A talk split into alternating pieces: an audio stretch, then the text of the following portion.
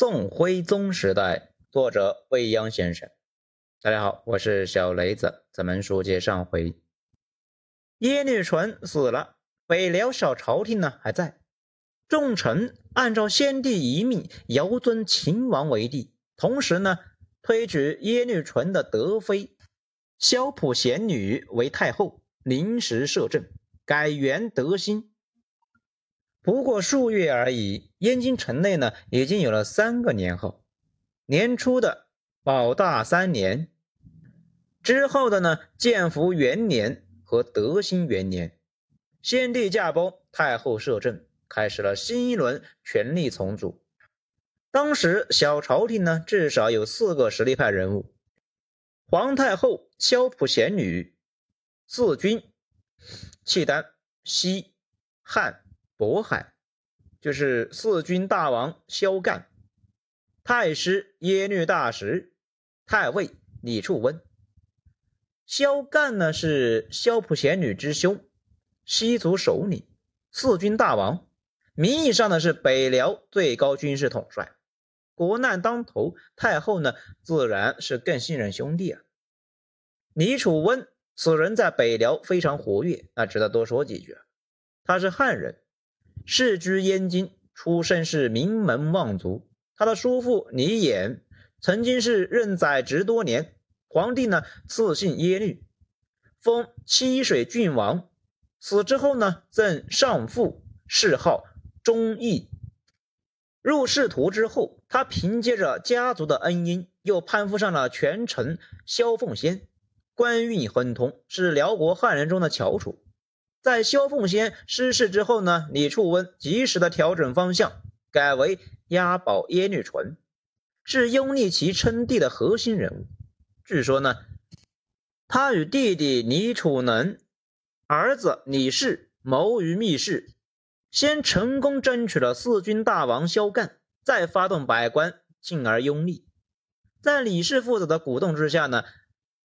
百官来到王府门前聚集，那人声鼎沸啊，群情激动。官员们呢，那是人人表态拥立，不甘人后，也不敢居人后。当耶律淳出门探望之际呢，李氏眼疾手快，将一件浙袍披在他身上。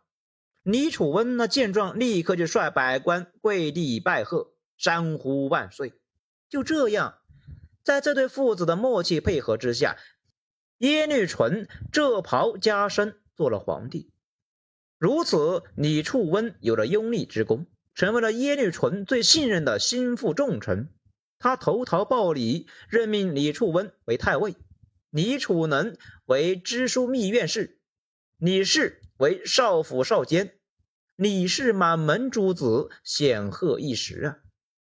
从萧凤仙到耶律淳，李处温呢，眼光锐利。魄力过人，这会助他在盛世位极人臣，乱世大展宏图。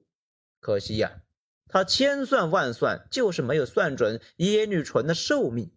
耶律淳死得太快了，让李处温呢措手不及，可能有的后手棋呢还没有来得及下。好在啊，抢在耶律淳驾崩之前，李处温拿到了最后的红利。出任番汉马步军都元帅，这就是说呢，至少名义上啊，李处温拿到了军权，这才是乱世里面真正的杀手锏。他不禁得意啊，以为如此可攻可守，谁料啊，竟然引来了杀身之祸。这杀他的人呢，正是萧干，这很好理解啊。拥立耶律淳，萧干当然没意见。也乐得与李处温结盟。论亲疏呢，他是萧妃的兄长，耶律淳称帝，他便是最大的外戚呀。这等富贵岂能够拒之千里之外呢？但是皇帝死后，李处温却抢先拿到了军权，这就是触动了萧干的敏感神经呢。不要忘了，李处温是汉人，而城外不远处就是大宋的军队。这让萧干怎么能安心呢？意识到危险的萧干立即向萧太后禀报，还给李处温扣了一顶大帽子，密谋劫持太后，归降大宋。这个说法呢，真真假假，假假真真，后世早已无法辨别。想来呀，李处温左右逢源，善于押宝，利用汉人的身份呢，与大宋周旋盘桓，再利用手中的兵权与大金讨价还价，那也是有可能的事啊。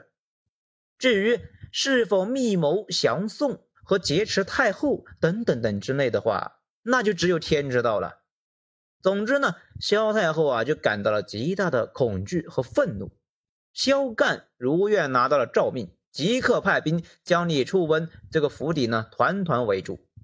至此，李处温已经是无力回天了。实际上啊，他早已嗅到了危机。之前呢，萧干假借太后之名，招李处温等在职大臣入宫议事，众人都去了，唯独他。托病请假，他还私下里面呢招募死士来以备不虞。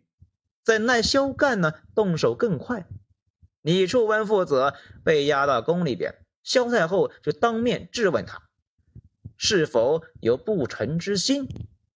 他跪地求饶，痛哭流涕，反复辩解：李家世受皇恩，不敢背弃朝廷啊，在宣宗继位上更有定策之功。忠谏之心日月可见呐！萧太后听完不为所动，冷笑之余呢，说出了心中压抑许久的话。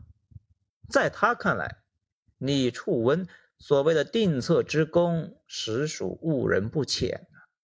假如当初耶律淳不登皇位，还可以呢，周公的美名流传后世。正是李处温为了自家富贵，将耶律淳引入歧途，进而呢忧愤早死。这究竟是功是过呢？这究竟是为了宣宗，还是为了自己呢？李处温无言以对，父子俩同时被斩，身首异处。李处温忙忙碌碌，处心积虑，到头来却是一场空。好，欲知后事如何，请听下回分解。我是小雷子，谢谢收听。